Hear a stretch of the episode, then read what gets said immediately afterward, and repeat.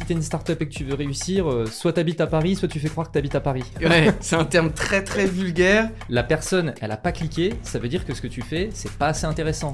Point. Son premier réflexe, ça va être de dire pourquoi t'as besoin de ça en fait? La Ouais. réalité, c'est que c'est des anomalies en fait. Est-ce qu'on peut couper ça? Ça m'a pas l'air clé dans ce que tu dis. Et- Lol. Ouais, ça, tu vois, genre, il peut y avoir 15% d'erreur sur euh, ce truc-là, c'est pas très grave, ça m'aide à prendre ma décision quand même.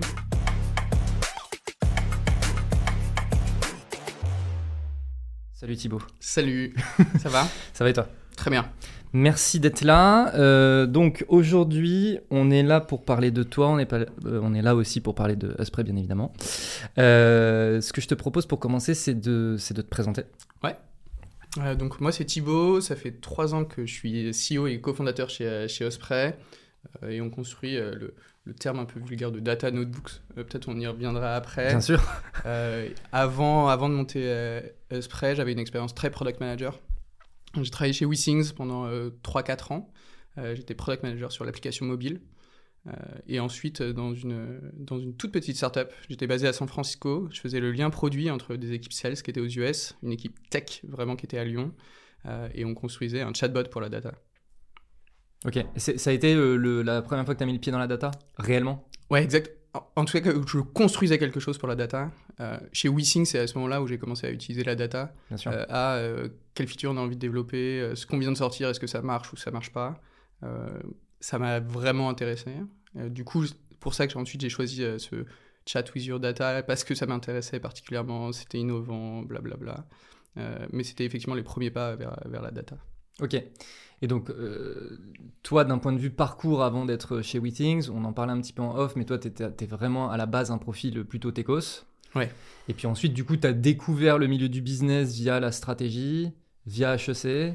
Et puis, en fait, du coup, après, euh, effectivement, WeThings, le fait de faire du product, c'était un peu le meilleur des deux mondes. Ouais, c'est exactement ça. Et je pense que j'ai une personnalité très euh, biaisée et biface, quoi. Euh, Cette partie très tech où j'adore discuter avec un dev pendant des heures des libs open source que j'ai vus sur Twitter. Mais de l'autre côté, j'adore absolument genre aller discuter de quel impact business ça a, aller discuter en marketing, comment on va euh, packager euh, une nouvelle offre, un nouveau produit, quoi. Et en permanence, j'ai cette chose-là. Et effectivement, euh, product manager à l'époque, quoi, correspondait exactement à cette double personnalité que, que j'ai. Et je pense le poste de CEO en ce moment, toujours, quoi. CEO d'une boîte tech en particulier. Ouais. Euh, data Notebooks, Ah, qu'est-ce que ça veut dire Ouais, c'est un terme très très vulgaire. Euh, grossièrement, en général, euh, quand j'en parle, plutôt d'abord sur la vision et ensuite, genre, ça va découler jusqu'au produit. quoi. Notre conviction, quand on regarde comment est utilisée la data, comment sont utilisées les bases de connaissances, d'un côté, tu as Notion dans les boîtes. Euh, les gens écrivent du contenu, euh, c'est toute la connaissance de la boîte qui se retrouve ici à cet endroit-là. Mhm. Et de l'autre côté, il y a eu un move entier de j'ai mis de la donnée dans un warehouse, dans un entrepôt de données. Et dessus, j'ai mis un outil avec plein de dashboards. J'ai plein de data. La réalité, c'est que la connaissance finale d'une entreprise, c'est la combinaison des deux. Notre conviction, c'est que du coup, dans 5 ans, il n'y aura pas de Notion pas connecté à ton data warehouse. Et de l'autre côté, un data warehouse sans le jus de cerveau d'un analyste, du business user, du marketing avec tout le contenu. Ce sera l'intersection des deux. C'est ça qu'on construit. Un éditeur de documents qui permet d'aller chercher de l'information à jour de tes campagnes market, euh, des opérations, euh, whatever, d'un côté, et tout le jus de cerveau tout autour de l'analyste. Donc on construit cet éditeur de documents qui peut ressembler à Notion, mais qui est à jour des informations en base de données, et où ensuite c'est facile de dupliquer une analyse sur le churn, c'est facile de réutiliser le travail qu'un autre analyste dans un autre service a fait il y a quelques mois et qui peut me servir aujourd'hui. Ok. Tu vois, quand tu le présentes de cette façon-là, je pourrais croire que, euh, en fait, ton outil va permettre notamment à moi, qui suis plutôt un profil marketeux, pas du tout tech, et du coup, notamment, qui galère en SQL ou ce Ouais. genre de choses, tu vois. Donc, c'est une opportunité pour moi, en fait, Ouais. euh, le fait d'utiliser Asprey. Mais du coup, j'ai l'impression que c'est un peu le moyen de remplacer le data analyst qui, normalement, fait l'interface entre euh, la data et moi. Ouais. Sauf qu'en fait, ta cible, euh, bah, c'est justement des data analysts. Donc. Comment expliquer ce truc-là? Alors du coup, j'en ai parlé rapidement juste avant de monter Osprey. On, on construisait un, chat, un chatbot, euh, chat with your data. Dans Slack, euh, combien d'utilisateurs le mois dernier en Espagne? Bam, on sortait le résultat. En fait, là, on cherchait absolument à, su- à supprimer le rôle de data analyst. Ouais. Quand je suis parti de cette boîte-là, et donc euh, et mon associé du coup travaillait aussi là-bas, une de nos convictions, c'est que le data analyst a cette rareté en soi qu'il connaît la data et le business, et que très souvent il est capable de ramener, de reposer les bonnes questions, de repiloter vers les bonnes choses. Donc notre rôle, et ce qu'on s'est dit, c'est on veut surtout pas supprimer le rôle de data analyst. Grossièrement, on veut montrer ce joyau à tout le monde et on veut faire en sorte que quand il écrive une analyse, potentiellement, en fait, quand il y a quelqu'un qui est un petit peu euh, doueur, qu'il a envie d'aller gratter, bah, en fait, il est non seulement genre du contexte, un type d'analyse, quel biais il a retiré, comment il a bossé, le SQL qui a servi, et ensuite le mec il peut modifier et faire ces trucs-là. Et effectivement, les premières cibles, c'était des product managers des- des- et des marketing analystes, et on se disait, ah putain, ces personnes-là font beaucoup de rapports, on va les aider. Ça n'a pas marché. Euh, et du coup, euh, le moment où ça a décollé ou le moment où ça a tiqué, c'est le moment où on s'est dit, non, en fait, c'est pour les data analysts, c'est eux qui y passent beaucoup de temps. Mais en fait, dans les boîtes, au fur et à mesure, on voit que ça, ça se Mm. diffuse et il y a des personnes qui sont euh, un peu des moutons à cinq pattes, quoi, qui font beaucoup de data, Bien qui sûr. sont capables de faire du SQL, mais qui font autre chose malgré tout au quotidien. En fait, euh, c'est pas notre target aujourd'hui. C'est pas comme ça qu'on rentre dans les boîtes, mais c'est potentiellement comme ça qu'on va grossir dans les boîtes. Donc, tu es le bras armé du data analyst, Ouais. mais en réalité, ce bras armé va aider les gens avec qui travaille le data analyst, Ah en oui. fait. Bien sûr. Le- Très souvent, euh, les data analysts sont, euh, euh, répondent à des questions qui sont euh, knock-knock sur, sur l'épaule. quoi. Salut, Ouais. j'ai une question. quoi. Et ils sont en général saoulés. Du coup, ensuite, ils construisent des dashboards et ils mettent à disposition euh, tous ces KPI dans la boîte, etc. Et en faisant ça, grossièrement, qu'est-ce qu'on leur, qu'est-ce qu'ils se permettent de travailler du temps sur des choses qui sont plus complexes, Ouais. plus longues, plus difficiles, et où le, le dashboard est un très mauvais format, le notebook est un excellent format. C'est ça qu'on vient leur apporter. C'est de dire, ah, en fait, travaille sur une analyse de churn pendant des heures parce que maintenant, on n'est plus obligé de répondre à, à combien d'utilisateurs qui ont déjà fait ça dans l'app. En fait, ça, c'est facile à faire. Hmm. Ça, normalement, quelqu'un en market dans un Mm. dashboard peut le faire. Par contre, une analyse complexe de cohorte, pourquoi, euh, qui a de l'impact, bah, en fait, ça, c'est le travail du data analyst. Et c'est ça qu'on c'est ça qu'on leverage, c'est ça qu'on leur permet. Et en fait, en général, on leur offre un peu de liberté, quoi, plutôt que d'aller travailler sur des dashboards un peu chiants et tout, quoi. On leur dit, ah non, en fait, maintenant, tu vas pouvoir passer du temps sur euh, des analyses cool, quoi. Ouais, tu vois, je te disais euh, en off juste avant que du coup, euh, hier, j'avais enregistré un épisode de podcast avec Robin euh, Ouais. Latagène et, et on avait abordé du coup ce sujet où lui il me disait, bah tu vois, euh, c'est- quoi un peu les problématiques que tu peux avoir avec la data et c'est quoi un peu. Et, et pour toi, c'est quoi un, bon- un bon data analyst ou ce genre de choses? Et je lui disais, bah pour moi, en fait, il y, a- il y a vraiment cet aspect technique de bah moi en tant que marketeur encore une fois tu vois moi je, je- je- je Mhm. galère sur du SQL et des choses comme ça donc il va falloir que je me fasse aider sur ces sujets mais en même temps je veux pas me retrouver face à quelqu'un qui se fait juste un kiff technique et qui a vraiment une vision business Euh, et en même temps tu vois donc ça, ça c'est ma position mais le data analyst de l'autre côté lui il peut se retrouver aussi face à euh, des marketeurs typiquement qui lui demandent de la data qui ne servent à rien tu vois c'est le point que tu voilà juste pour le kiff tu vois de se dire ah putain j'ai cette info c'est quand même un peu dingue tu vois et je lui disais, en fait, il y a un truc, c'est les data analysts avec qui moi j'aime bien discuter, euh, avec qui j'aime bien travailler, pardon, c'est finalement un peu des data analysts euh, flemmards, dans le sens où moi, quand je vais faire une demande, son premier réflexe, ça va être de dire pourquoi t'as besoin de ça en fait? Ouais. Tu vois? Parce que Ou euh, t'as cherché avant ou pas euh, voilà. Et du coup, en fait, tu tu vois, j'ai l'impression que finalement, ça va permettre aussi de régler un petit peu ce problème de non, mais euh, tu vois, ta demande un peu bidon là, vas-y, débrouille-toi. Tu, tu Mm. as un outil qui te permet de le faire. Et moi, par contre, je vais travailler sur des vrais trucs qui font sens, et, etc. Mais tu vois, alors, dans ce que tu dis, au final, euh, c'est quasi comme, euh, comme chez les devs. C'est quoi un bon dev C'est- pas un dev qui va construire le truc, le technique, euh, qui va être super, super long à construire, super long à maintenir, super- compliqué. C'est la personne qui va te dire est-ce qu'on peut couper ça? Ça- m'a pas l'air clé dans ce que tu dis, et pour autant, par contre, je peux shipper la semaine prochaine plutôt qu'à la fin du mois avec euh, tout le fluff que tu m'as demandé. Quoi. En data analyst, en fait, t'as effectivement la même chose. Oui. Euh, où en fait la question c'est ah, c'est quoi le ROI de ce que je vais faire Euh, Est-ce que je vais y passer du temps pour rien?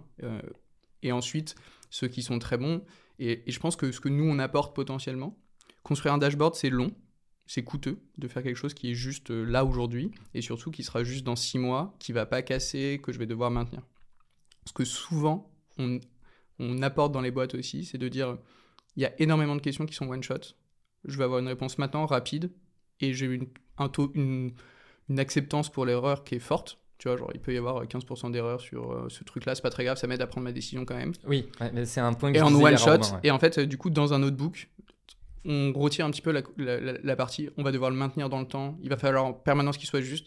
J'ajoute du texte autour, je dis attention, en fait, euh, ce chiffre, Ouais. je l'ai sorti euh, pour Jordan à ce moment-là, pour telle raison, il y a ces erreurs-là, mais c'était 25%. Ouais. C'est un peu le backlog en fait. Et je peux passer à autre chose. Euh, je peux aller très très vite. Euh, donc, c'est une partie des use cases. Et les autres use cases, c'est en fait, non, on veut savoir si on ouvre la Belgique ou l'Allemagne. On veut aller faire une analyse de marché. On a besoin d'aller creuser un peu plus. Et là, le mec passe euh, des heures, des jours à vraiment cruncher la data et dire voilà les hypothèses, voilà mes conclusions. Et en général, par contre, c'est pas lui qui prend la décision, c'est l'autre personne. Et je pense un bon data analyst, du coup, c'est quelqu'un qui est capable de trier les sujets, quoi. Que, à quoi je dois dire non en mode bah non, euh, c'est vraiment pas important pour le business ou en tout cas j'ai pas compris le besoin, retourne le formuler. Euh, oui, je peux le faire très rapidement. Et par contre, le- les quelques moments, je suis capable d'aller un peu plus en détail euh, pour vraiment faire quelque chose qui est solide. Et si ça fait trois fois qu'on me le demande, le productifier pour que ça rentre dans la catégorie de non, tu peux le trouver tout seul la prochaine fois. Mmh, quoi. mmh. Et en vrai, une très bonne équipe data, c'est ça. C'est quelqu'un qui fait différents threads, genre des choses où c'est non, des choses où ça va très vite, des choses où c'est productifié pour que ça puisse retourner dans la catégorie très vite. Et c'est alterné entre les trois en permanence. Ok. Donc la cible, on a bien compris, c'est data analyst. Après, par contre, du coup, c'est les data analysts qui se trouvent dans quel type de boîte Tu vois, c'est quoi la typologie de, de, de boîte que tu adresses aujourd'hui? Alors, ma chance, c'est que des data analysts, euh, tu prends des boîtes qui font euh, plus de 60 personnes, tu as forcément un data analyst dedans. Ouais. Euh, il peut avoir différents noms, il peut avoir beaucoup de caractéristiques différentes, mais en fait, tu en as partout. Tu en as plus que des data scientists, euh, genre, parce que en fait, même des boîtes, des ETI françaises euh, de très très vieilles, en fait, elles ont tout un data analyst. Euh, ensuite, la question, c'est ah, en- comment toi, en tant que petite startup, qui a des ressources limitées, tu adresses un très grand marché. Et donc la, vraie raison pour réussir à croître, c'est ah, en fait de tout ce truc potentiel, quelle petite cible je fais quoi. On a fait des choix qui, sont des choix presque de facilité. Euh, quelles sont les boîtes qui croissent le plus vite, qui ont le plus de besoins, euh, qui, sont le, qui utilisent le plus la donnée pour prendre des décisions. Euh, Aujourd'hui, on a deux cibles particulières qui nous intéressent particulièrement. Les marketplaces. C'est un endroit où tu trouves énormément de data analysts parce que le cœur du business de la marketplace, c'est équilibrer l'offre et la demande. Mm. Et c'est un- c'est une compétence data, grossièrement. Et donc, du coup, en général, elles sont overstaffées en, data guys euh, parce que, genre, il y a ce besoin-là. Donc, euh, c'est des data analysts, des data scientists pour faire du pricing. c'est tout l'en- l'environnement data, mais particulièrement des data analysts. Et donc, on peut aider beaucoup ces personnes-là. Deuxième, du e-commerce. Euh, presque pour les mêmes raisons, mais qui sont j'investis énormément en marketing, j'ai besoin de connaître mes campagnes, le ROI de mes campagnes, et en général, ces personnes-là sont des personnes qui sont un tout petit peu plus avancées en data, peu plus matures, parce que tout le business est en ligne, et donc, bah, du coup, euh, genre, c'est plus facile pour nous de rentrer. Euh, c'est nos deux cibles particulières en ce moment, et de notre expérience, et, euh, on s'est un peu limité pour le moment à des boîtes qui font moins de 1000 personnes. On va faire sauter cette limite bientôt, je pense. On va être à un stade de maturité. On va pouvoir aller voir des boîtes qui sont plus grosses, avec un cycle de vente peut-être un petit peu plus long. Euh, mais jusque-là, c'était euh, boîtes qui vendent en ligne avec de la data, moins de 1000 personnes. Et, euh, et avec une préférence euh, sur la manière d'adresser qui sont marketplace et e-commerce.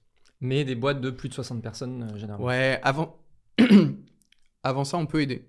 On, on peut être un très bon outil d'investigation pour quelqu'un qui est un data analyst qui est tout seul dans son équipe, mais on va pas faire de business avec eux.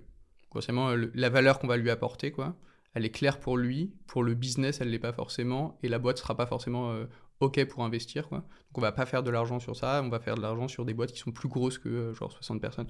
Avant ça, si euh, c'est une boîte très tech qui a déjà inv- investi un data analyst, bah, on peut l'aider, quoi. Mais en général, c'est pas là où on va faire, euh, Oui. on va faire du biz, quoi. Oui, c'est un peu le pied dans la porte, voilà. Ouais, c'est grossièrement la de plus en plus euh, et, et je pense que je suis pas le seul et c'est un move quoi qui est de voir euh, toutes les petites boîtes comme euh, potentiellement une stratégie d'acquisition quoi Ouais. sur des plus grosses boîtes euh, sur des plus gros comptes avec des plus gros problèmes et je pense que toutes les petites boîtes peuvent être enfin et un plan gratuit par exemple peut être voir peut être vu comme une stratégie d'acquisition quoi Ouais, bien et, sûr. et en tout cas c'est le move qu'on est en train de faire de dire en fait on veut augmenter un petit peu notre plan gratuit, potentiellement aller voir des boîtes plus petites et dire en fait elles vont grossir, elles vont avoir de plus en plus de besoins, euh, et considérer ça comme une partie de, de coût d'acquisition d'une stratégie marketing un peu plus glo- globale. Ok. Stratégie d'acquisition. Ouais. Aujourd'hui, c'est quoi euh, Le premier point sur la stratégie d'acquisition, je pense que à savoir euh, chez, chez Euspray et chez pas mal de boîtes data, c'est euh, le persona principal qui est le data analyst. Comment le comment le définir quoi Bah, En fait, euh, c'est ce qu'on disait un peu quoi. Il a cette partie tech, euh, data, etc. et cette partie business. Et donc au moment de l'adresser, de faire du marketing, bah, en fait, c'est pas si facile. J'écoutais un, un, le- un des podcasts que, que tu as fait euh, avec, avec Thibaut de, de Partout, Ouais. euh, où il reparlait par exemple du, euh, du calling. Et, et où tu disais, en fait, je comprends pas pourquoi il n'y a pas assez de gens qui font du calling, ça marche et tout quoi. Sur mon persona, ça marche pas. On a essayé. Ou alors, je dis ça marche pas. Ou alors on sait pas du tout le faire. Ouais. Euh, genre euh, l'un ou l'autre, euh, genre c'est un peu entre les deux, je sais pas encore quoi. Euh, et la réalité c'est ça. Ensuite on s'est dit on va faire du mais, mais- mais du coup, ça marche pas parce qu'il y a cette difficulté de. Il y y a une espèce d'ambiguïté en parce fait. que je dans le pense qu'il y a- parce que dans ce per- alors ambiguïté et parce que dans ce personnage il y a ce côté un peu dev euh, genre j'ai envie de prendre mes décisions moi-même j'ai pas envie d'avoir un process sales autour et tout quoi genre et du coup euh, mais même si tu leur apportes de la valeur en fait non c'est moi qui décide et donc Oui, si tu viens me voir par principe donc non Euh, et euh, je pense que effectivement c'est de plus en plus dur de le faire moi c'est pas un truc qui m'intéressait j'ai ce côté dev en moi tu vois et j'espérais au tout début j'étais très naïf je me disais ah, je vais construire un produit génial il va se vendre tout seul il y a pas de souci quoi Mhm. Bon, en fait non il faut le Lol. vendre. Ouais, ça, il bête cette personne ça. non non bah non en fait il faut aller le vendre il faut aller le marketer absolument Euh, pareil pour le, le cold email le cold email c'est pas si facile quoi Euh, et finalement ce qui marche le mieux euh, en ce moment pour nous quoi c'est créer du contenu apporter de la valeur aux gens Ouais. euh, créer un écosystème dans lequel les gens se retrouvent se disent ah putain je m'en sers là ce que j'aime beaucoup faire c'est de la reco Ouais. En fait les équipes data ont énormément de problématiques en commun genre les unes avec les autres oui, le business est différent, quoi, mais en fait, les sous-jacents sont souvent les mêmes. Oui. J'adore faire de la mise en relation dans l'écosystème, quoi.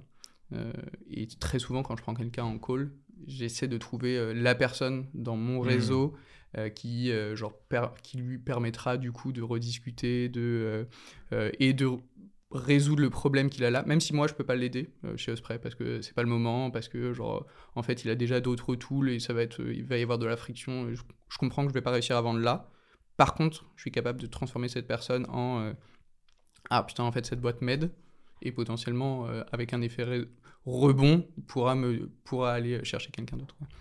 Euh, donc énormément, de plus en plus quoi, c'est euh, vraiment de la partie création de contenu, valeur, reco. C'est un vecteur de croissance énorme quoi.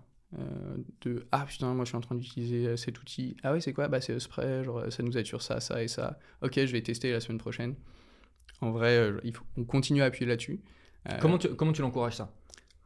C'est le début quoi et donc je cherche en B2B euh, en B2B c'est beaucoup plus dur qu'en B2C Euh, genre tu vois tu- Mais même en B2B, c'est- même en B2C, c'est pas simple. hein. En, ré- en réalité, tu sais, souvent on a des use cases B2C et du coup, vu que la majorité des use cases ils sont B2C, tu te dis, franchement, ça marche à fond. tu sais. La Ouais. réalité, c'est que c'est des anomalies en fait. Tu Ouais. sais, Dans le volume de boîtes qui ont essayé de faire du referral et qui ont craqué le truc, en réalité, celle pour qui ça fonctionne, c'est une anomalie. Mais vu qu'on entend parler que d'elle, tu sais, tu te dis, ah, en B2C, euh, franchement, il y a moyen, tu vois. ouais Mais, mais, c'est une galère. hein. mais du coup tu vois je te, je, je te parlais de la partie euh, genre faire de mettre les gens en relation quoi en, cré- en vrai, du coup, à ce moment-là, tu crées un réseau où il y a plus de gens qui se connaissent, où tu as plus de probabilités.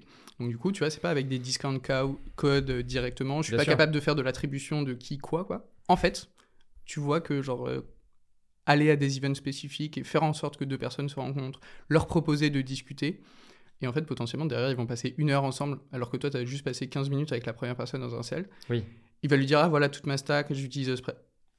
Et en fait, c'est son père qui lui a dit, qui lui a expliqué avec ses mots pourquoi il utilisait Osprey à ce moment. Et en fait, le mec, euh, deux mois après, il revient en disant En fait, je peux tester euh, dans, dans ma boîte, euh, pas sûr encore, mais ça m'intéresse. Bon, et au final, il reste quoi. Euh, Son père PAIR. Son père, euh, oui. Oui, oui, oui, oui, bien sûr. Euh, bien sûr. Enfin, je- À, j'aimerais. à moins que son père soit son père. Et, et soit data analyst aussi et tout. parce que- Mais on n'a pas, enc- on n'a pas encore. On a- on a- j'ai vu des sœurs, j'ai vu euh, Ouais, genre ok. des- de la même famille, mais j'ai pas vu euh, de- D'accord. générationnel. Quoi. Euh, mais, mais du coup, euh, il y a le sujet du scaling du referral, donc dans lequel aujourd'hui tu n'es pas encore. Non. En fait, aujourd'hui, tu as vraiment une démarche communautaire et pay it forward de je vais aider les gens à être en relation. Ah tiens, tu as ce problème, mais attends, je connais quelqu'un qui peut t'aider. Et un peu vraiment essayer de travailler sur cet aspect communautaire, activation de réseau. euh, Ouais. Et, et on l'a fait beaucoup euh, chez nous, tu vois, en call, euh, par email, ce genre de choses. On n'a pas réussi à, aller, à se dire, en fait, j'ai envie d'investir plusieurs mois à créer une communauté ouverte. Et en fait, en data, il en existe plein. Oui. Et donc, assez vite, après, tu te confrontes à, ah, mais est-ce que je crée une énième euh, Oui. communauté? Euh, En data, il y a ce côté très, euh, qui est chez les devs aussi, très très vite, tu es considéré comme vendor. Et du coup, à partir de là, tu heurtes un mur qui est hmm. Ah, mais est-ce qu'il me dit, est-ce que je peux vraiment lui faire confiance ou pas? J'aime pas. Il y a un côté corrompu un peu. ouais. Exactement. Et donc, du coup, euh, il y a des gens, ceux qui ont vraiment réussi, des communautés ouvertes, par exemple, de discussion, en étant vendor, c'est des gens qui étaient euh, open source. Ils ont dit euh, Ah, nous, on est un outil open source. Ils ont réussi à faire des croissances incroyables de, sur leur communauté, qui sont devenues des vraies communautés. Mais après, il y a eu cinq communautés les unes à côté des autres, de vendors aux US notamment. Et tu te poses la question ensuite bah, c'est quoi la- l'avantage de l'une versus l'autre Comment? Et ensuite, quand ils, ils switchent de open source à bah, en fait, j'ai besoin de faire du biz, en fait, ça, ça rebiaise le modèle et les gens, du coup, euh, ça, fait des vases communicants et ils passent à, la, à celle d'après. Euh, je pense que notre valeur est plutôt dans euh, faire de la reco, être très bon quand on le fait, avoir une, une vraie relation one-one et potentiellement le- avec le plus de monde possible, plus que de faire une communauté super ouverte. Je, je pense, enfin, tu vois, genre en France, par exemple, il y a le- un réseau qui s'appelle MDN, qui est, incroyable de data analyse, d'entraide entre les gens. C'est pas détenu par des vendors, c'est détenu par euh, des experts data dans plein de boîtes de tailles différentes. En fait, je pense que c'est très bien, quoi. Euh, ils sont, c'est voué à rester, c'est voué à pas être lié, à pas être trop biaisé. Je pense que c'est très bien. Nous, notre rôle, c'est plutôt euh, quand on rentre en relation avec quelqu'un, on, on l'aide le plus possible, mais pas forcément à faire une communauté ouverte. Et après, à continuer à publier beaucoup de contenu. Des exemples d'analyse, des exemples de SQL, euh, comment on t'aide à faire ça, ça, ça et ça dans ton job. euh, plus qu'à faire une communauté ouverte, je pense que c'est pas forcément notre euh, vocation et Mm. là où on va avoir le plus gros levier, nous, de notre côté, Mm. en termes de growth. Je, je pense que c'est bien, tu vois, que tu mentionnes cette partie-là parce que moi, je, je suis totalement en accord avec euh, enfin, cette strate euh, que tu, vois le côté. euh, en fait, il y a déjà des communautés qui existent et en fait, il suffit de pouvoir s'intégrer dedans et effectivement pas jouer le relou, tu vois, qui est en train d'essayer de vendre son, son truc à tout prix. Euh, beaucoup trop de boîtes, tu vois, qui réfléchissent du coup à ce, ce côté un peu communauté. Tout de suite, le réflexe, c'est je vais créer ma communauté. En fait, c'est une énième. Ils galèrent à la faire grimper. Les gens qui l'intègrent, ils se disent franchement, je vois pas la valeur versus euh, les 10 autres communautés dans lesquelles je suis, etc. Et du coup, tu vois, c'est des boîtes qui abandonnent cette stratégie. Alors qu'en en fait, il suffit de step back et de se dire en fait, il y en a déjà plein. Ouais. Je vais aller me mettre dans celles qui existent. Et puis en fait, ce sera déjà très bien, tu vois. Vous que vous ayez eu ce recul-là de se dire non, mais attends, viens, on va pas en plus euh, ouvrir un truc. euh, viens, il y a déjà des choses qui existent. Voilà, ça me semble. euh, je dois enfin donc euh, dans cette stratégie il y a eu un côté pragmatique hein, qui est de Ah bah dire oui. euh, en fait euh, genre euh, c'est quoi les ressources qu'il faut pour réussir à faire ça quoi? Bon, en fait il faut une personne plein temps qui soit là et tous les jours son seul truc ce soit la communauté la communauté la communauté quelles ressources on a? Ah en fait c'est pas ici que j'ai envie de mettre mes forces c'est plutôt genre sur comment je vais acquérir ces personnes là comment je vais créer du contenu et tout plus que la communauté en tant que telle après la communauté a ce- cet avantage de faire un effet réseau et tout mais pour le moment, euh, c'est pas le cas. Et je me dirige plutôt vers euh, comment, dans la communauté, je vais chercher une personne euh, par moment pour venir écrire un article que je vais mettre en valeur. C'est- ce que j'essaie de pousser là en ce moment. Je vais chercher une personne. Je sais qu'elle a travaillé sur du churn, de la marge. Comment je mets en valeur son travail, comment elle le rend public? Et comment ça aide les autres? Et qui n'est pas forcément euh, quelque chose que les gens font automatiquement. Dans la communauté, ils viennent répondre à des questions mais ils se disent pas ah en fait je vais sortir ce que je viens de faire ces 15 derniers jours dans ma boîte je vais en faire un, contenu et je vais construire ma personal brand je vais aussi communiquer je vais essayer d'aider à faire ça quoi Euh, et donc à générer du contenu euh, et en fait, indirectement, à créer justement un écosystème Bien où il y a plein de choses autour qui vont, qui vont rediriger vers la marque spray, qui va la mettre en valeur. Euh, c'est- le but. Et en ce moment, du coup, sur la partie communauté, c'est plutôt ça. Quoi. Choisir quelques personnes Oui. euh, qui sont pas des influenceurs, euh, qui sont plutôt euh, des, des personnes qui pourraient être reconnues expertes dans leur sujet, Ouais. et ensuite partager cette expérience avec les autres. Et du coup, toi, le, le truc qui est cool, c'est que tu aides la personne à valoriser son travail, valoriser son expertise, etc. Et naturellement, au travers de ce partage, ça vient aussi valoriser l'utilisation de l'outil Spray, Ouais, etc. exactement. Donc toi, ces contenus-là, c'est du blog, c'est quoi? De la newsletter? Euh, newsletter, euh, oui, c'est ce par quoi j'ai commencé. Euh, et ça marche vraiment bien, j'ai d'excellents retours. Ma question du moment, je sais pas si tu as, un avis, peut-être on- en off, quoi, mais qui est j'ai une clause de newsletter, quoi. Donc je l'écris à tous les gens qui sont abonnés. J'ai l'impression que le contenu est très bon. Après, je le republie sur, euh, sur mon site et tout. Mais Bien sûr. mais je me pose la question d'aller euh, sur, euh, je sais pas, Substack ou quelque chose qui est plus ouvert où les gens peuvent avoir plus de contenu, puis, puis genre ensuite euh, subscribe pour e- essayer de voir si, si- on est capable de la faire grossir encore plus vite. Euh, ça, ça fait partie de mes questions du moment sur la newsletter. Ensuite, des articles de blog, des types de, des exemples d'analyse euh, data qui sont euh, comment je fais. Je suis face à un problème de marge, je suis face à un problème de, rétention. Comment je fais vraiment en data pour mettre en place ces choses-là? Et les sujets sur lesquels on aime bien euh, communiquer, c'est des sujets qui sont moins techniques, qui sont plutôt euh, comment j'organise mon équipe data? C'est quoi les soft skills qui font que euh, je suis en train de, construire une bonne équipe data? Ça marche pas mal, ça résonne pas mal chez les data analystes et ça les aide. Donc un peu des deux, tu vois. Genre, encore une fois, un biface à mort sur tous les sujets, quoi technique, euh, comment je fais une analyse de churn, à comment tu, comment tu trouves euh, des data champions, euh, des gens qui vont t'aider à relayer la data dans la boîte, et en permanence essayer de mettre un pied d'un côté, un pied de l'autre. Mhm. euh, Gen AI, qu'est-ce que ça peut t'apporter autour de la data? Genre vraiment techniquement, où est-ce que tu vas pouvoir t'en servir dans le SQL Et ensuite, ah, qu'est-ce que, comment euh, organiser ton équipe data avec potentiellement euh, euh, une partie de l'équipe qui est réservée pour faire euh, du dashboard et une partie de l'équipe qui est réservée pour faire de la doc analysis. Technique, très technique, où est-ce que ça t'aide? Et ensuite, à chaque fois, un petit peu de recul. euh, et on essaie d'avoir ce, ce- ce- ce double discours en permanence euh, qu'on pense être rare, pas facile à, à recréer et sur lequel on continue à appuyer. Ok. En termes de canaux, c'est quoi euh, les canaux un peu clés sur lesquels tu vas t'appuyer? On a fait beaucoup de LinkedIn. Au début, euh, des campagnes automatisées, ensuite euh, de la publication assez régulière de contenu.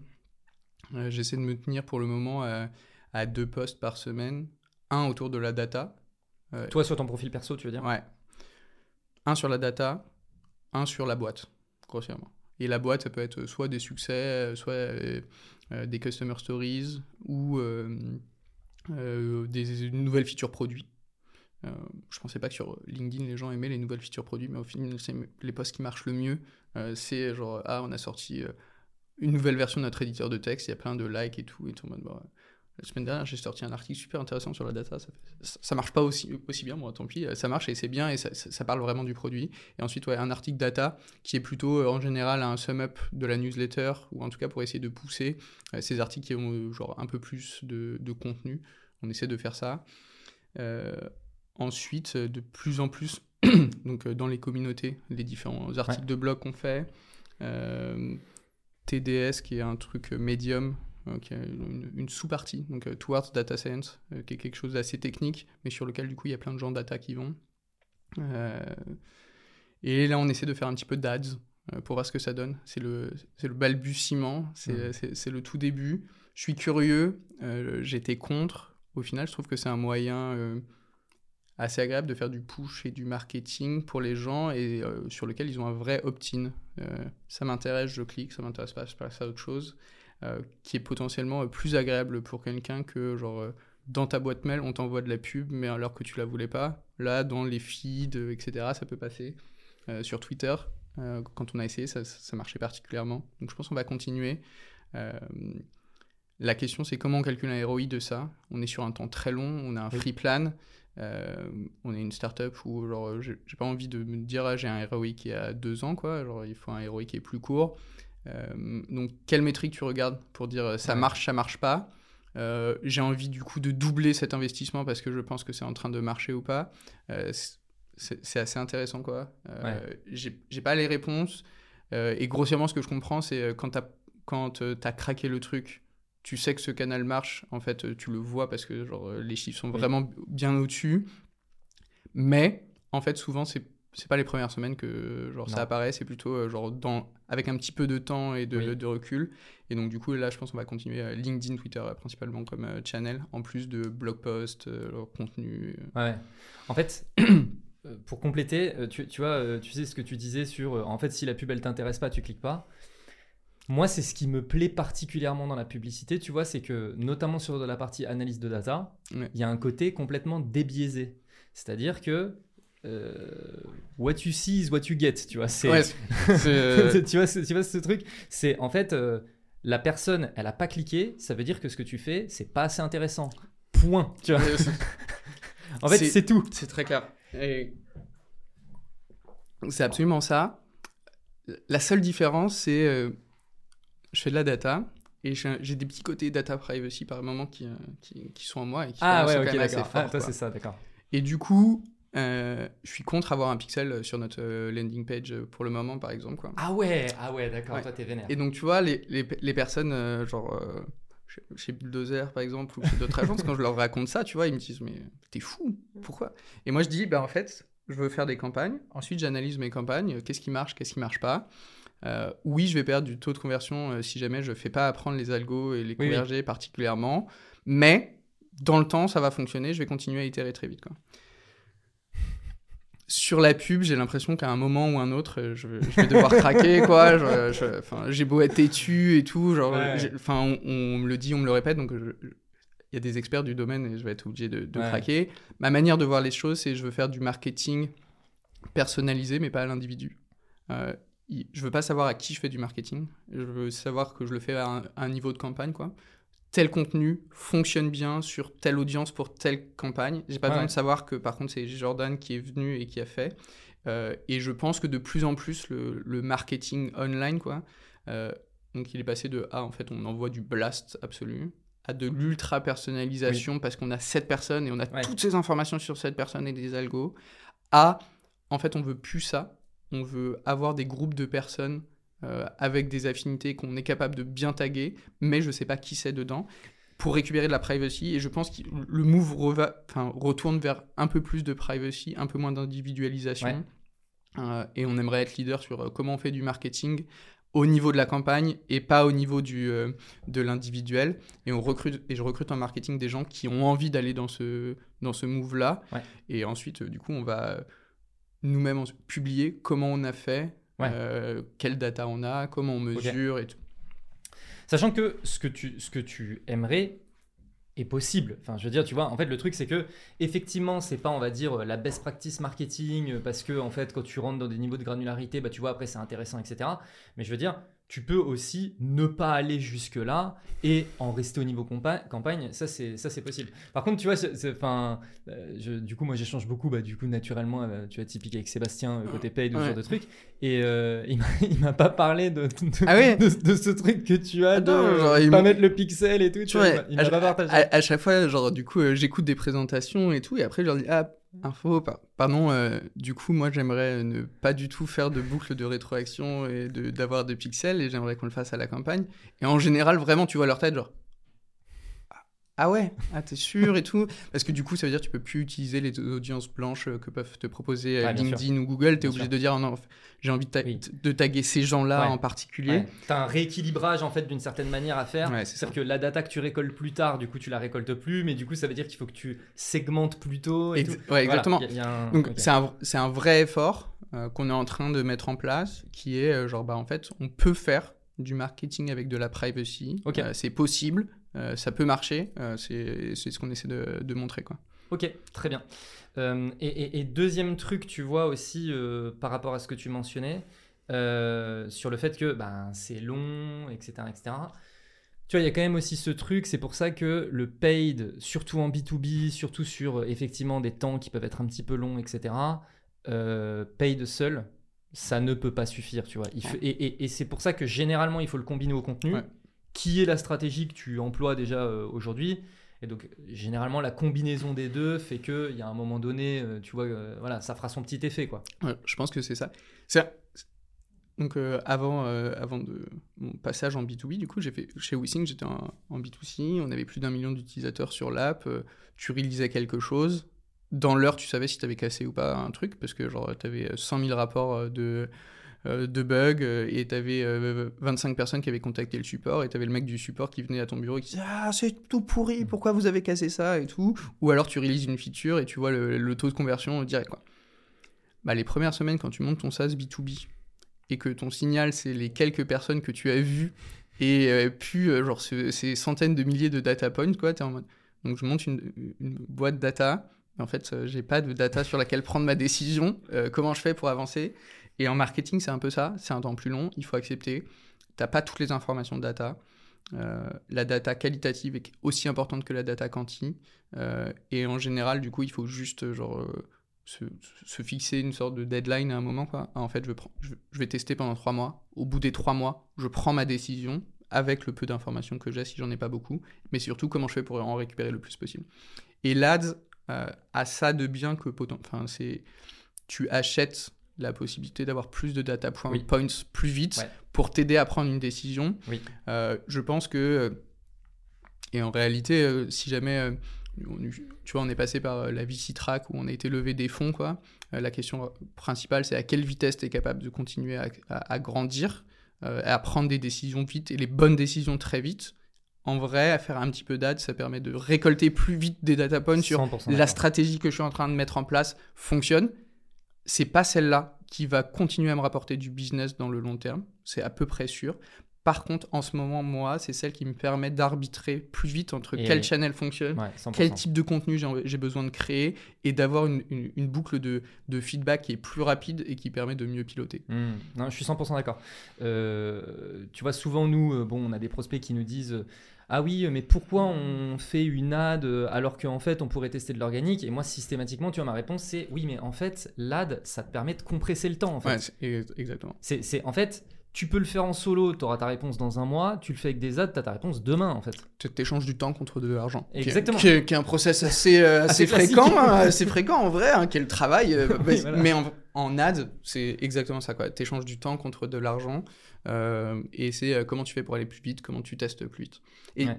et t'as pas forcément besoin de mettre euh, 20 000 balles le premier mois pour avoir... Non, Ah, mais en non. fait, euh, genre, Complètement. des, des campagnes avec euh, 50 euros, en fait, euh, genre t'en mets 4 en parallèle. Déjà, tu vois s'il y a des petites choses. Euh, au stade où on est, on n'arrive pas forcément à dire ah est-ce que le visuel par exemple genre change Oui, vraiment ou pas. Là, là, il faut un peu Mais- de volume. ouais. Mais la réalité c'est que tu t'en fous presque. Au stade où on en est, on s'en fout presque aussi. Oui, c'est le 20-80. Moi, en je, fait. je, je suis pas dans un business de marge. Enfin, genre, j'ai une grande, je suis dans un business où je veux absolument faire venir des gens et chaque Oui. personne qui vient en plus, euh, c'est- Ouais. euh, ça fait augmenter le chiffre d'affaires.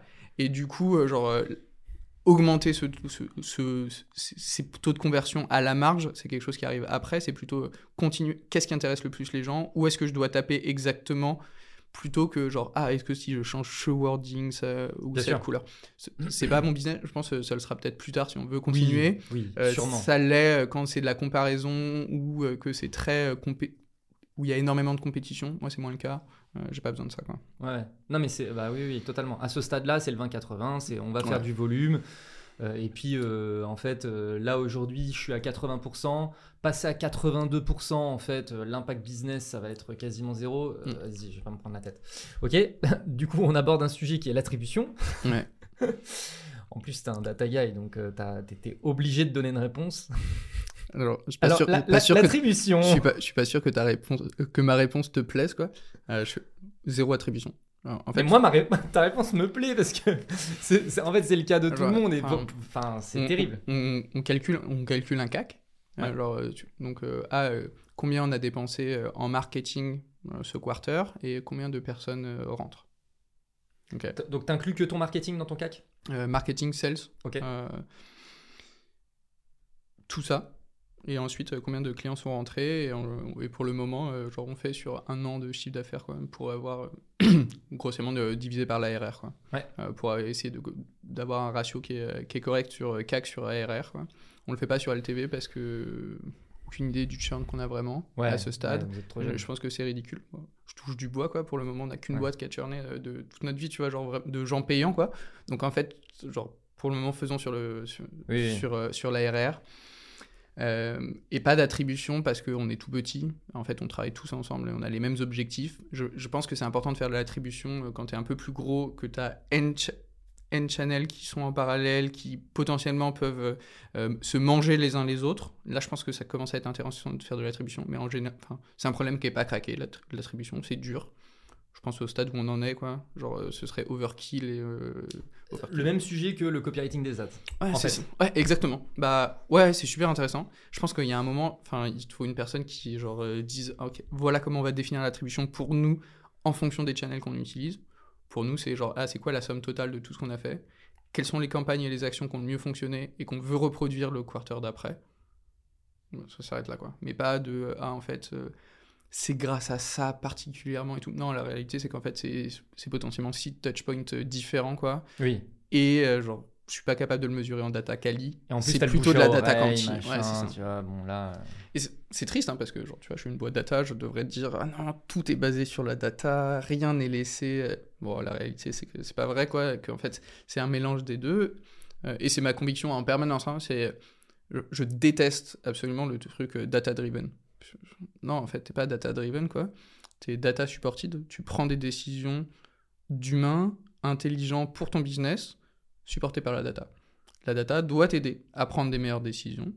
Elle doit te objectiver ces décisions, être sûr que tu sois pas en train de prendre un truc irrationnel parce que tu as un biais genre ancré super fort. Oui. Mais en fait, c'est pas la data qui drive ta boîte. Non, c'est toi humain qui drive la boîte. Par contre, tu essaies de le faire de la meilleure des manières. Et en la data, c'est le meilleur biais euh, pour ça, pour t'aider euh, à euh, pas faire n'importe quoi et plutôt aller dans la bonne décision. Mais c'est pas la data qui prend la décision. Jamais quoi. Du coup, toi, tu considères que entre ton gut feeling et ta data, ton curseur, généralement, pour Esprit, il se positionne comment? Pour prendre des décisions? Euh, en ce moment, c'est c'est quand même pas mal de gut feeling, quoi. Euh, au stade où on en est, en fait, euh, peut-être si je roll back un tout petit peu, quoi, la data, elle, va jamais me dire euh, ah, euh, si tu construis un nouvel outil, euh, genre qui permet de mélanger Notion et ton outil BI, alors ça va faire un business incroyable, quoi. Il y a aucun data point qui dit ça, donc c'est pur du gut au moment où je dis je vais là-dedans. La data, elle me dit il y a énormément d'argent sur ce marché-là tu vas aider énormément de boîtes. Tu as vu tant de data analystes qui t'ont dit que ça les intéressait. Ça, c'est de la data euh, que, que j'ai utilisé quand même. Mais qu'est-ce qu'on va construire? Pourquoi? Genre, ça, c'est vraiment du gut feeling, de l'expérience. Je back par de la data cette décision-là, quoi, de dire c'est là où je veux aller. Je veux faire plus de Gen AI parce qu'on sait qu'on va le faire. En fait, la data, elle n'est pas là pour me dire que c'est- ici qu'il faut que j'aille, quoi. C'est qu'une conviction perso de dans trois ans, plus aucun data analyst euh, n'utilisera, travaillera sans avoir d'intelligence artificielle qui l'aidera à écrire des queries, qui l'aidera à relire les queries des autres et tout. Quoi. Euh, en ce moment, on travaille énormément pour ça. Il n'y a pas de data qui sous- sous-tend ça, quoi, autre que euh, la conviction forte que c'est là où va le marché. Par contre, sur le chemin, dans trois ou quatre mois, est-ce que genre tous les sujets où j'ai parlé d'intelligence artificielle, etc., ont mieux performé que les autres? Hmm. est-ce que les clients à qui je dis ah en fait on va faire ça bientôt signent plus que les autres? Ça c'est de la data que je dois récupérer sur le chemin pour être sûr que je suis sur le bon chemin et potentiellement changer. Mais c'est pas la data qui m'a aidé à choisir le chemin. Hmm. Et ça demande un peu de patience. Ah ouais, je, pense que c'est une- quand tu montes ta boîte quoi, je pense que la patience enfin c'est- rigolo parce qu'il faut pas de patience au quotidien parce qu'il faut avancer. Il faut beaucoup de patience pour avoir les, les- les résultats quoi. Encore une fois, genre les deux côtés. Genre, euh, Ouais. non, non, mais c'est, c'est, tu vois, c'est, c'est, c'est bien qu'on en parle parce que je pense qu'il y a beaucoup, tu, tu vois, effectivement, ce côté très euh, doueur, euh, let's go, blablabla. Je- moi, aujourd'hui, au quotidien, je vois beaucoup d'entrepreneurs euh, ou même, tu vois, des clients à nous ou quoi. Je pense qu'ils passent vraiment à côté d'opportunités ou de vraies décisions qui sont impactantes pour le business parce que c'est cette, tu vois, ce truc de vas-y, on n'est pas patient. En fait, il suffit d'attendre pour que en fait, on voit l'impact et qu'on soit capable de vraiment prendre. euh, Mais du coup, ça coûte cher d'attendre? Oui. Euh, C'est ça la du- difficulté. Et, euh, et, poten- enfin, et du coup, il faut avoir le feu au quotidien. Il faut Oui. justement avoir ce côté doueur au quotidien. Je veux résoudre un problème aujourd'hui, je veux avancer aujourd'hui. Le fruit, c'est la- un, un intérêt composé, quoi. Genre à la fin, quoi. Genre qui est, genre chaque jour tu fais quelque chose. Et en plus, euh, tu regardes une courbe, genre, je sais pas, de followers, de euh, nombre de personnes qui ont interagi avec du contenu euh, spray, quoi. Bon, en fait, euh, la croissance, c'est quelques pouillèmes de pourcents par jour, euh, machin. Ah bah en fait, merde, ça fait trois mois. En fait, c'est plus 30%. Ah bah oui, en fait, ça, ça- se compose, c'est incroyable, en fait, c'est trop cool. Du coup, effectivement, c'est ce mélange de « Ah, il faut le feu, il faut le feu, il faut le feu ». Après, je me retourne. Oui, en fait, genre, euh, j'ai été tête baissée pendant un certain temps. Je peux me retourner, regarder. J'ai été assez patient euh, sur cette période-là et je peux continuer. Hmm. Euh, Ça me fait penser à un post LinkedIn que j'avais vu de. Je sais pas si tu vois, c'est un marketeur américain qui s'appelle Dave Gerhardt. Ça non. Bon, en gros, Ah, c'est. si, si, il si euh, je le suis sur, euh, sur Twitter, euh, pardon. Ouais, Ah, bah, vois. tu vois, Dave Gerhardt, il avait fait un truc où, euh, une fois, il avait, il avait partagé un visuel où, en gros, il disait euh, Ouais, je regardais un peu mes écoutes de podcast sur les 12 derniers mois. Et en fait, je regardais la croissance et je me disais Putain, ma croissance, elle est quand même un peu pétée. Et du coup, tu vois, c'est un peu un espèce d'histogramme. Et puis, Mm. tu as mois après mois, puis tu vois une toute petite croissance comme ça. Et puis, il, il met un deuxième et il dit Et puis, en fait, euh, j'ai fait l'analyse, mais en stackant en trimestre. Ouais. Et, et en fait, quand tu stacks en trimestre sur l'année, putain, là, tu te dis Ah ouais, j'ai eu une vraie croissance. Ouais. c'est à la fois la beauté et la tristesse de la data visualisation, quoi, où tu peux faire dire un peu n'importe quoi aux chiffres. La réalité, c'est que regarder enfin, des chiffres de croissance, c'est boring euh, comme Ouais. pas possible, quoi. Et en fait, quand tu les mets vraiment, quoi, et quel impact ils ont eu, bah en fait, euh, non, c'est- très intéressant et il faut surtout pas s'arrêter en chemin, quoi. Ouais. Et du coup, tu vois, il avait peut-être doublé son nombre d'écoutes, mais tu sais, quand tu regardes l'histogramme sur 12 mois, bah en fait, le, le fait que tu doublé, en fait, tu as pris des tout petits pourcentages, tu vois, comme ça. Et puis après, en fait, tu stacks le truc et tu te dis, ah ouais, en fait, ça m'a.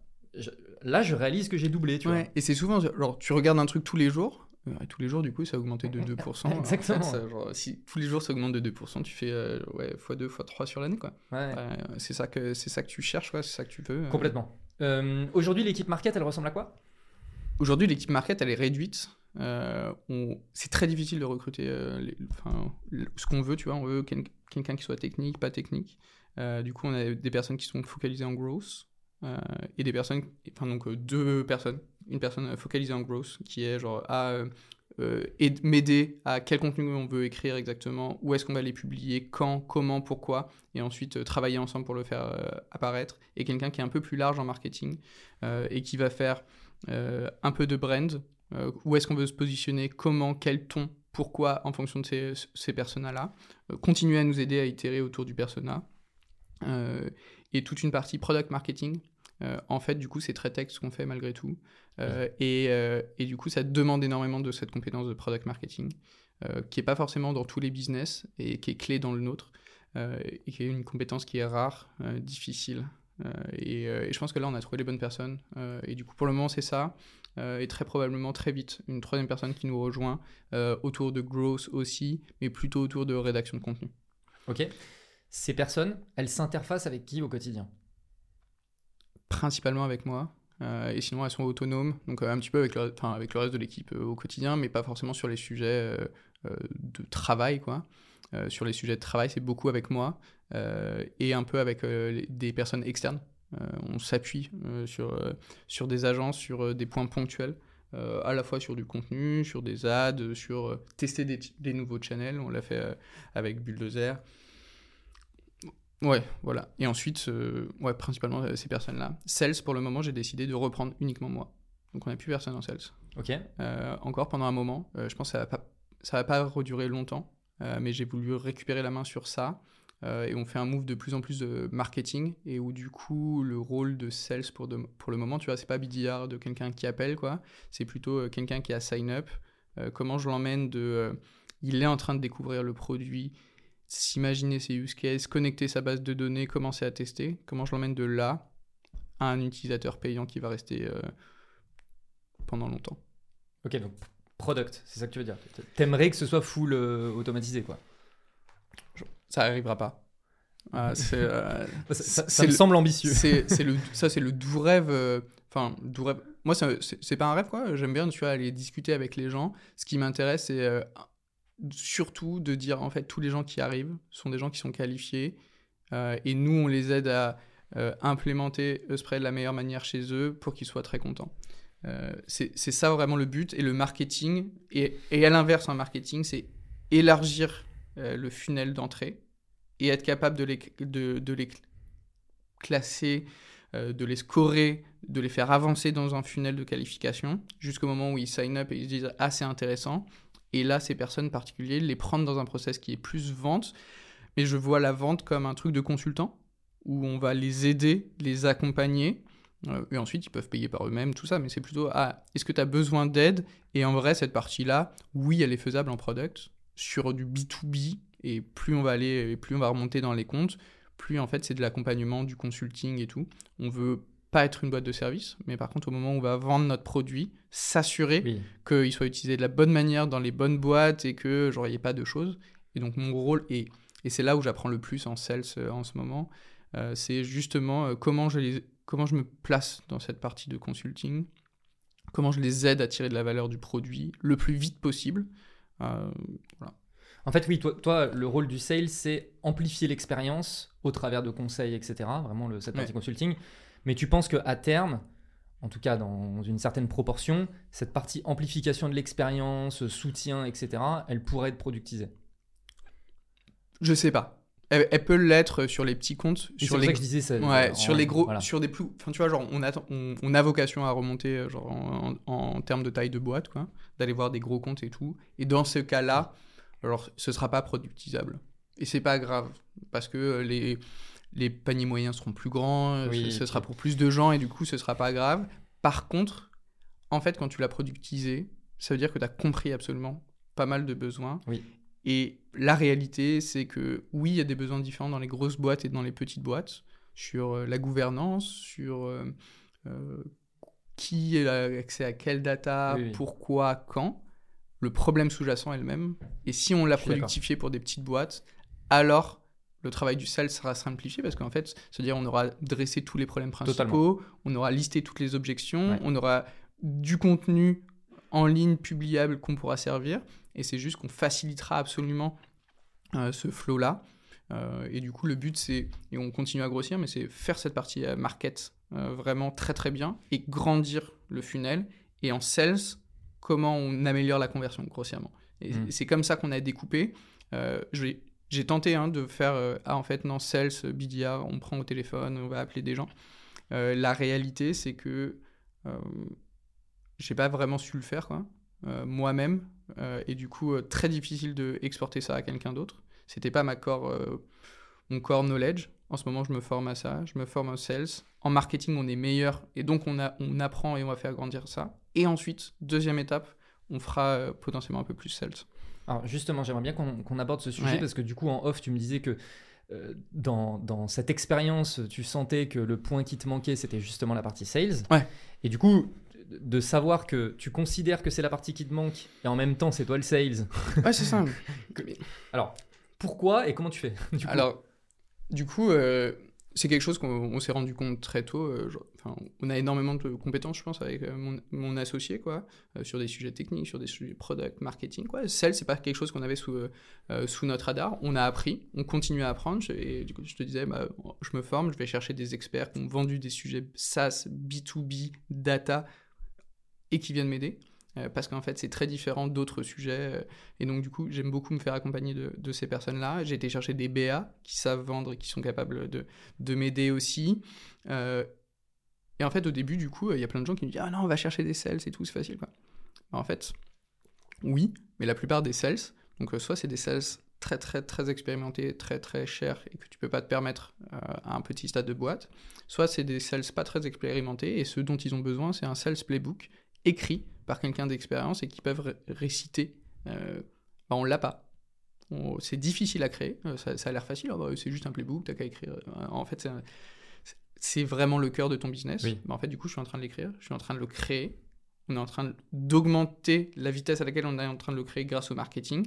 Et ensuite, on pourra faire venir des sales. Euh, cette capacité, ce lien avec le client, quoi, je pense que on, avait besoin de le garder encore un peu. Ça va pas durer très longtemps, mais en fait, on a décidé de dire non, en fait, les ressources, c'est du marketing. On va grandir ça en sales, on va progresser, on va se concentrer et on va pouvoir faire venir des gens parce qu'on aura un playbook qui est vraiment détaillé. Est-ce que ça a du sens euh, pour un- Totalement, totalement. Euh, Mais du coup, c'est vrai que tu t'es fixé comme objectif d'écrire le sales playbook. pas en entier, tu vois. Genre, le but, c'est pas d'avoir. Parce que, genre, il faut jamais avoir un truc totalement fini. Mais je pense qu'il nous manquait des choses sur euh, les subtilités, sur euh, les objections, etc., qu'on avait besoin d'internaliser avant de dire on, on va, on va chercher d'autres personnes. On est bientôt prêt. euh, on va bientôt rouvrir, euh, rouvrir des postes. Mais du coup, tu t'es mis skin in the game, vas-y, euh, il, Ah, y a- y a il pas faut que j'y passe. Il n'y a, y a pas d'autre y a pas d'autre choix, quoi. hein. Genre, et et c'est un mélange de où est-ce qu'on est excellent et il faut qu'on reste là où on est excellent, où est-ce qu'on est moins bon et où est-ce qu'il faut aller progresser. Mais en fait, euh, bah, on est excellent en produit, en marketing, etc. Donc on, on dit, bah, en fait, on veut faire plus de ça, mais on est capable de déléguer de ça parce qu'on sait vraiment comment ça marche. En sales, je suis pas capable de déléguer et c'est cœurs de la- cette relation-là que je veux continuer à le faire et bientôt la déléguer. Mais, mais, mais oui, mais tu vois, il y, y a aussi ce truc, pour certaines personnes, tu vois, le dilemme de je suis moins bon là, soit je le prends et ça va être un peu la galère, Ouais. soit je le délègue tout de suite et ça va être un peu la galère. Ouais. et tu vois, là, tu es vraiment dans un dilemme, euh, voilà. Bon, moi, du moi, coup, je pense que tu as fait le bon choix. hein. Y a- donc il n'y a que le futur et la donnée hein, qui nous Voilà. permettra de dire, je sais pas. Euh, je pense qu'on fait le, je pense qu'on fait les bons choix en ce moment, ouais. Oui. Euh, je pense Et puis, que tu as, l'humilité de vous- de- d'accepter de, te faire aider aussi, tu vois. ouais. Et je pense, et je pense que c'est important, hein, parce Bien que sûr. euh, et mais euh, si je reviens dans un an, euh, très probablement du coup euh, il y aura une équipe de sales parce qu'une boîte de B2B SaaS qui veut monter genre sur des boîtes plus grosses, bah en fait genre ce sera avec du sales. Mais on aura appris beaucoup en marketing avec le volume qui nous permettra de dire ok maintenant c'est beaucoup plus simple et tu peux y aller. Quoi qu'il en soit, les sales a priori auront toujours ce côté consultant euh, qui est clé à euh, l'implémentation d'un nouvel outil data dans les boîtes, je pense.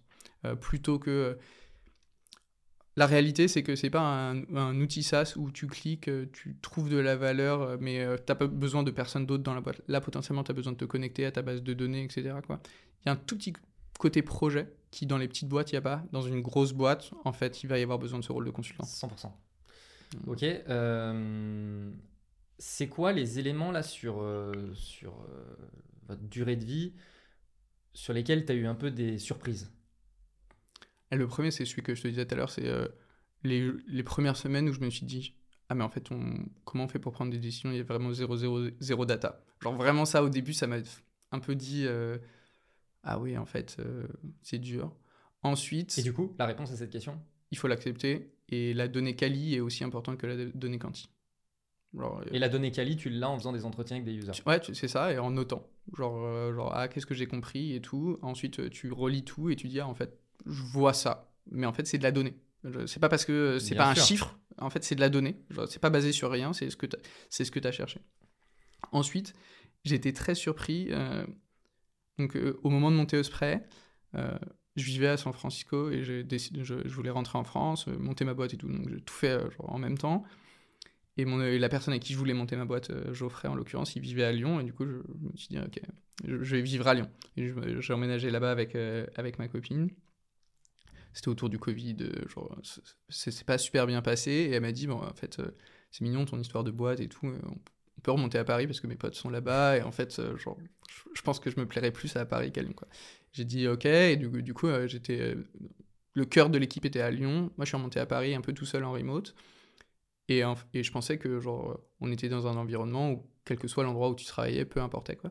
En fait, je pense que c'était euh, clé euh, dans pas mal de sujets de la boîte de remonter à Paris. Il se passe beaucoup de choses dans l'écosystème, tu vois, dans les mises en relation, dans aller déjeuner avec quelqu'un, etc. En fait, ça fait partie du business. Je pensais pas du tout. Je pensais que c'était très old school, que c'était terminé. J'étais très surpris d'apprendre que notre croissance pouvait aussi venir de choses très physiques, de mise en relation Ouais. avec les gens, de discuter, d'aller boire un verre, etc. Quoi. Euh, et ça, c'est de la donnée quali aussi, quoi. C'est pas tout, le temps quantifiable. La, la réalité, c'est que genre ça compound énormément. Ouais. Euh, et, euh, et ça, ça m'a beaucoup surpris, quoi. Je me disais, je, vois, je vends une boîte, quel que soit le pays et tout, peu importe. C'est du quoi. digital, il n'y a pas de frontières. Bon, bah en fait, c'est pas le cas. Et donc, du coup, ensuite, dans une stratégie de croissance internationale, parce qu'on n'a pas un produit qui est français, euh, se pose la question où est-ce qu'on va aller recruter Bah des ouais. gens Euh, mais en même temps, euh, être full remote, c'est difficile, c'est très difficile pour construire une boîte, je pense, quoi. Pour Surtout créer une énergie, time zones et tout. ouais. pour créer une énergie et tout. Donc en fait, un des dilemmes euh, et des, dans les questions, quoi, c'est ça, c'est à où où on doit aller chercher les gens, pourquoi, est-ce qu'on reste ici? Mais en fait, on est en train de comprendre que genre voir des gens physiques par moment, ça aide. Et donc euh, essayer de trouver le, le- un peu le milieu, enfin le juste milieu entre les deux. Quoi. Hmm. Euh, Juste sur ce point, c'est marrant du coup euh, le- que tu, tu vois cette réalisation de en fait à Paris il se passe des trucs etc. Bon moi comme je te le disais je suis pas Ouais, parisien, ouais.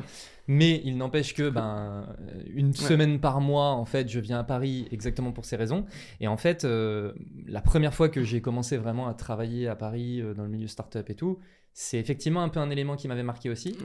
et ça m'avait fait rappeler une phrase Époque The Family, euh, les confs d'Oussama Hamar, etc. Une fois, il avait dit, alors je sais plus exactement quelle question on lui avait posée, mais sa réponse à la question, et bon, moi c'était une époque où je travaillais pas encore euh, avec euh, des boîtes parisiennes, Ouais. etc. Et il avait dit un truc en disant, euh, de toute façon, si tu es une startup et que tu veux réussir, soit tu habites à Paris, soit tu fais croire que tu habites à Paris. Et, et, et en fait, je m'étais dit, pff, oh là là, c'est vraiment une phrase de parisien, ça, tu sais. Et en fait, plus tard, quand j'ai commencé à travailler sur Paris et tout, je me suis dit, putain, il avait raison. Ouais. Mais ça veut pas dire, effectivement, hein, tu vois, genre, euh, là, on monte euh, l'équipe à Lyon. Moi, je fais l'aller-retour euh, toutes les semaines. euh, je vais à Lyon. euh, c'est pas très, c'est pas très compliqué. Mais il faut un pied dans cet Ouais, écosystème. Mais tu, mais tu vois, c'est rigolo. hein, Genre, tu parles à des gens de, de chez Algolia, quoi. Ils disent la même chose. Ils disent, bah ouais, pendant longtemps, du coup, ma signature email, j'avais pris un numéro de téléphone US. Genre, ton Calendly, tu le décales un tout petit peu et tu mets les US. Et, et pour vendre aux US, en fait, ils veulent que tu aies un pied aux US. Est-ce que tu as besoin d'y être? Bah, en fait, à un moment, sans doute, au début, tu peux juste le faker. Tu mets ton LinkedIn, euh, genre, euh, à New York, tu, dé- tu décales légèrement les trucs et puis hop, là, c'est parti, quoi. Ouais. Euh, mais en fait, ça rapproche, ça rassure. Il y a quelqu'un qui est pas loin. J'ai pas encore mis les mots exactement, mais ça m'a surpris. Ouais. Mais et beaucoup sur les US, euh, parce qu'on se pose la question euh, comment on, peut réussir à craquer le marché là-bas. On a des premiers clients, Évidemment. mais on veut en avoir plus quoi. Et, en- et en fait, notre produit il est vraiment international et donc euh, très US. Tout le monde dit euh, genre ah, en fait euh, au début on a fait quel truc et ça marche mieux quoi. Ok. Ouais, c'est rigolo quoi. Genre en fait avec ton adresse de français ça marche pas trop. Par contre si tu montes pas mal de choses quoi, euh, bah, ça marche mieux. Ah Ouais, mais du, coup, ouais, ça c'était. Et tu vois, je l'ai retenu cette phrase. Je l'ai Ouais. entendu, je sais pas, peut-être en 2017, tu vois, mais, euh, mais j'avais retenu cette phrase en me disant, euh, ouais, enfin, ouais, le parisien, tu sais. Moi je pense que c'est un truc de proximité au final. Mais oui, c'est ça. C'est pas, euh, C'est Par- dis- pas Paris versus ailleurs, c'est ah en fait on fait partie d'un écosystème Voilà. et donc du coup il y a, une, il y a du, une sorte de reconnaissance de. Et alors qu'en France, euh, tu, vois, pour être totalement euh, honnête, tu vois, c'est pas comme aux US où effectivement ils ont 5 time zones, etc. Ouais. Et donc tu parles à quelqu'un de New York, t'es à San Francisco, blabla. En plus, tu vois, t'as vraies logistiques euh, dans l'affaire, quoi. T'es en France, euh, moi on m'appelle, on me dit euh, oui c'est urgent, euh, ça te dit on se fait un déj avec telle personne demain et je suis chez moi, je prends un train en 3 Ouais, heures, je suis à. Paris, tu sais, enfin je veux dire ça va. Ouais, tu le fais pas d'un truc perso pour le business, bah oui en fait tu le fais quand même. Mais tu vois, et du coup, la réalité, c'est que il y a besoin de montrer cette proximité, Mm. mais dans les faits, même en étant loin, on est proche. Tu vois, Ouais. euh, voilà. Ouais, mais le- la preuve, tu vois, genre l'équipe genre Paris-Lyon collabore très très bien, quoi. Mais et d'ailleurs, du coup, enfin, on s'est fixé maintenant cette, règle. Donc on croit au travail remote, mais on croit aussi en se voir. Euh, on a quelques convictions sur, euh, on veut pas prendre l'avion pour euh, genre quelques jours de boulot et tout. C'est, c'est vraiment ridicule. Et du coup, pour le moment, un peu notre zone de recrutement, quoi, c'est l'île Marseille. Genre, euh, tu vois, c'est, ce couloir où en fait, euh, du coup, tu peux monter dans un TGV et t'arrives dans l'autre bureau, euh, genre quelques heures Parce que là, t'as le TGV, c'est une ligne droite. Ouais, voilà, donc c'est un peu l'île Mar... je- Mentalement, quoi, c'est un peu l'île Marseille, notre, notre Ouais. zone où on est OK. Les gens peuvent habiter un peu où ils veulent, ça, c'est pas très grave. Mais c'est un peu ça, et l'idée, c'est de dire, bah, en fait, je, peux, je peux monter dans un, dans un train et être au bureau si vraiment il y, a un- il y a un événement, on a envie d'être ensemble, il y a un sujet qu'on a envie de, de, de discuter un peu plus. ouais, voilà. Ok. C'est quoi vos, les outils que vous utilisez en interne et qui peuvent notamment aider sur des sujets euh, market growth, etc. Tu veux dire à part près ou... Bah, bien sûr, à part Osprey. Pardon, euh, désolé, j'étais euh, j'étais obligé. Euh, on- n'utilise pas Notion en interne, nous on utilise Slide, euh, qui, qui est euh, du coup euh, La version française. je sais pas si c'est la version française, parce que pareil, tu vois, ils se veulent très international, euh, ils travaillent énormément en remote. euh, en tout cas, les fondateurs sont français. ouais, ils sont, français, ils sont français, il y, a des, il y a des ingés en France, mais je pense qu'ils ont des gens aussi en Allemagne, un peu au Ouais. Portugal peut-être, je sais plus. On utilise Slide en interne, et donc ma conviction, c'est que tu as besoin d'une base de connaissances, et pour le marketing, c'est le cas. Donc on utilise aussi beaucoup Esprit pour synchroniser la data des différents outils, la mettre dans un data warehouse et l'analyser. Mais on, a- on utilise encore Slide sur beaucoup de documentation, de réflexion. Euh, et ensuite, euh, ouais, je- en vrai, je pense que c'est les deux outils euh, principaux, quoi, qui sont euh, comment tu cristallises tout, et ensuite, bah, c'est sur les différentes channels, quoi. Bah, en fait, j'ai publié sur mon Webflow, quoi, qui est en vrai très bien pour créer une plateforme de CMS et, et faire du blogging. LinkedIn, Twitter. Mais les outils eux-mêmes, quoi, j'en ai- pas 50 euh, que je trouve incroyables. hein, sur le- CRM CRM, on utilise Pipedrive. Ok. Euh, ça fait le job. Euh, sur une partie plutôt sales et sur la partie market, on utilise Intercom. Ok. Euh, si c'était à refaire, je sais pas si j'utiliserais ça, Euh, mais euh, c'est good enough pour tout ce que j'ai envie de faire. J'arrive à synchroniser toute ma donnée et ensuite pouvoir faire des segmentations, envoyer des messages. Et en ce moment, j'aime beaucoup N8N euh, aussi, pardon, sur ma partie automa- automation justement. Euh, je te dis, il y a beaucoup de choses sur, euh, sur lesquelles j'essaie d'emmener la boîte vers euh, plus de data privacy ou en tout cas de concern quoi. Euh, et donc d'utiliser plutôt N8N que d'utiliser euh, qu'on qu'on host nous en local quoi, euh, plutôt que Zapier pour des choses d'automation, de quelqu'un a fait une action particulière et du coup on va scorer ou va faire des choses quoi. Et j'ai deux trois euh, automation N8N qui sont bien faits pour ça quoi. T'es vraiment un tech guy, hein, parce que je suis passé par N8N pour le hoster chez moi, pour des sujets de privacy et tout. Il y, a- que, les, dis- y a je te que dis- les gars tech qui te, disent ça. je- voilà, je te dis, j'ai- vraiment les deux, quoi. C'est un peu le problème, quoi. Et en ce moment, euh, et du coup, enfin, tu vois, donc euh, dans nos gros sujets en ce moment, quoi, euh, c'est generative AI, quoi. Euh, je pense que ça change la manière de travailler de beaucoup de personnes et ça change et ça va changer absolument le, les tâches sur lesquelles la personne de, euh, du, enfin, le persona data analyst va travailler. Donc c'est un sujet qu'on regarde absolument et on ne veut pas faire OpenAI pour le moment. On veut être capable d'hoster des modèles chez nous et, tu, et on fait une vraie partie tech où on le fait quoi, euh, pour les mêmes raisons. Euh, et c'est un vrai challenge. Et là, je pense, c'est à la fois des choses de, genre de conviction perso, Oui. mais c'est aussi des convictions de marché. Ah, en fait, il y a beaucoup de boîtes genre de- qui ont besoin de cette privacy là et qui ont potentiellement besoin de le hoster chez eux ou en tout cas en Europe dans des serveurs où ils ont déjà passé les trucs de sécurité avec nous. Euh, et un vrai truc de construire une IP, euh, genre perso, interne autour des sujets, euh, et qui fait que on va pouvoir construire autour, si on considère que c'est un sujet cœur, le construire. Donc c'est à la fois une vraie conviction perso, et ensuite des vraies réalités de business. En fait, on va réussir à signer des clients grâce à ça, grâce au fait qu'on a cette partie-là chez nous, et aussi une partie business un peu plus si au long terme de on construit un asset stratégique qui va nous permettre de construire le futur aussi chez nous, plutôt que d'avoir des briques à gauche à droite. quoi. Ok. Euh, sur cette partie euh, AI, Ouais. Tu vois, euh, petite, euh, petite anecdote, euh, il y a un des anciens fondateurs de Germinal qui s'appelle Paco, avec Ouais. euh, qui, euh, avec qui j'ai déjeuné avant-hier et qui me disait que lui, euh, il se mettait du coup à faire de la data analyse en s'appuyant du coup sur des modèles euh, AI. Et il m'a dit, enfin tu vois, il me disait, mais j'hallucine de la puissance du truc où du coup il demande de la requête SQL à son, tu vois, Ouais. à GPT.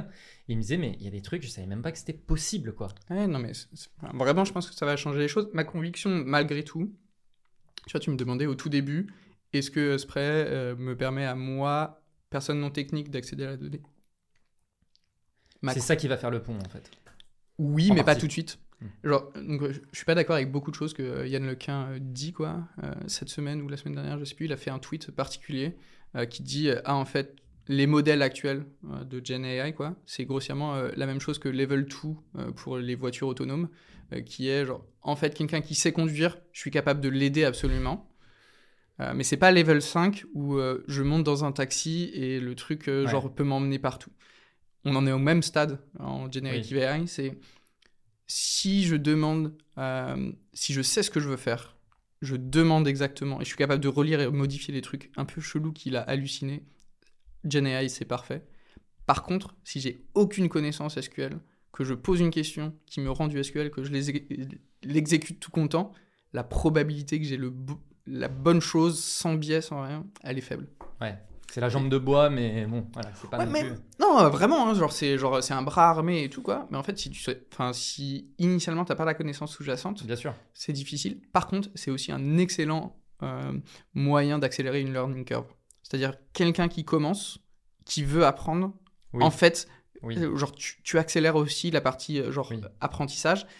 Du coup, quelqu'un qui balbutie, qui était business user, qui balbutiait, qui faisait une deux requêtes SQL, tu peux réussir à le faire. Et ma conviction, c'est potentiellement tu es capable de détecter le niveau de la personne et de, faire des choses de plus en plus compliquées. Mmh. Quoi. Ok. On arrive sur la fin de l'échange. C'est quoi les next steps? Bon, là, tu viens d'en teaser une du coup sur cette partie ouais, AI. Exactement. Mais, c'est quoi un peu les next steps, les grosses steps pour vous là? Euh, Du coup, donc euh, d'un point de vue produit, quoi, euh, je pense c'est vraiment réussir à faire des choses qui sont très bien euh, autour de GenAI. La conviction, c'est que plein de, plein de gens le font sous le format de chat, euh, de prompt, etc. Je pense que là où nous, donc on a plein de choses. Un, euh, on a un outil où tu as de la donnée et la possibilité d'écrire du texte. Et donc en fait, guess what, GenAI, tu, tu, écris du texte autour de la data. C'est en ça qu'on pense que, ouais, voilà, c'est en ça qu'on pense que ça a beaucoup, beaucoup de sens. donc première partie. Euh, et il faut vraiment le réussir, mais pas simplement d'un point de vue technique, mais aussi d'un point de vue produit. On, a dans l'équipe euh, des data scientists excellents, des gens très bons en produit euh, et un designer excellent. On pense que du coup, on peut faire des choses qui sont vraiment différenciantes en réussissant à construire un produit avec la vraie tech, mais d'en faire un vrai produit. Donc c'est le virage qu'il faut qu'on arrive à vraiment prendre, quoi, qu'on est en train de clairement en train de prendre, on n'en est pas loin, quoi, mais où, je pense qu'il faut continuer à travailler dessus. Ensuite, en market, c'est euh, comment on passe à l'étape d'après. Euh, grossièrement, donc euh, comment je donne la main vraiment à, l'équipe pour qu'il soit totalement autonome sur 100% du flow, de 100% du persona, où j'ai peu besoin d'intervenir et dire en fait on est capable de répliquer la même chose beaucoup plus loin de moi et donc potentiellement dans un autre pays et ensuite, en sales, c'est comment, euh, du coup, on, fait cette fin de funnel, comment on l'améliore. Ça, on n'a pas forcément, on n'a pas tout craqué là-dedans. Comment moi, je sors de ce, de ce process, on n'a pas craqué. Euh, mais je pense que euh, c'est pas très long. Mais c'est ça les prochaines étapes, grossièrement. Ok. Où est-ce qu'on peut te suivre, suivre le projet, tout ça? LinkedIn. Je, je, publie quand même pas mal.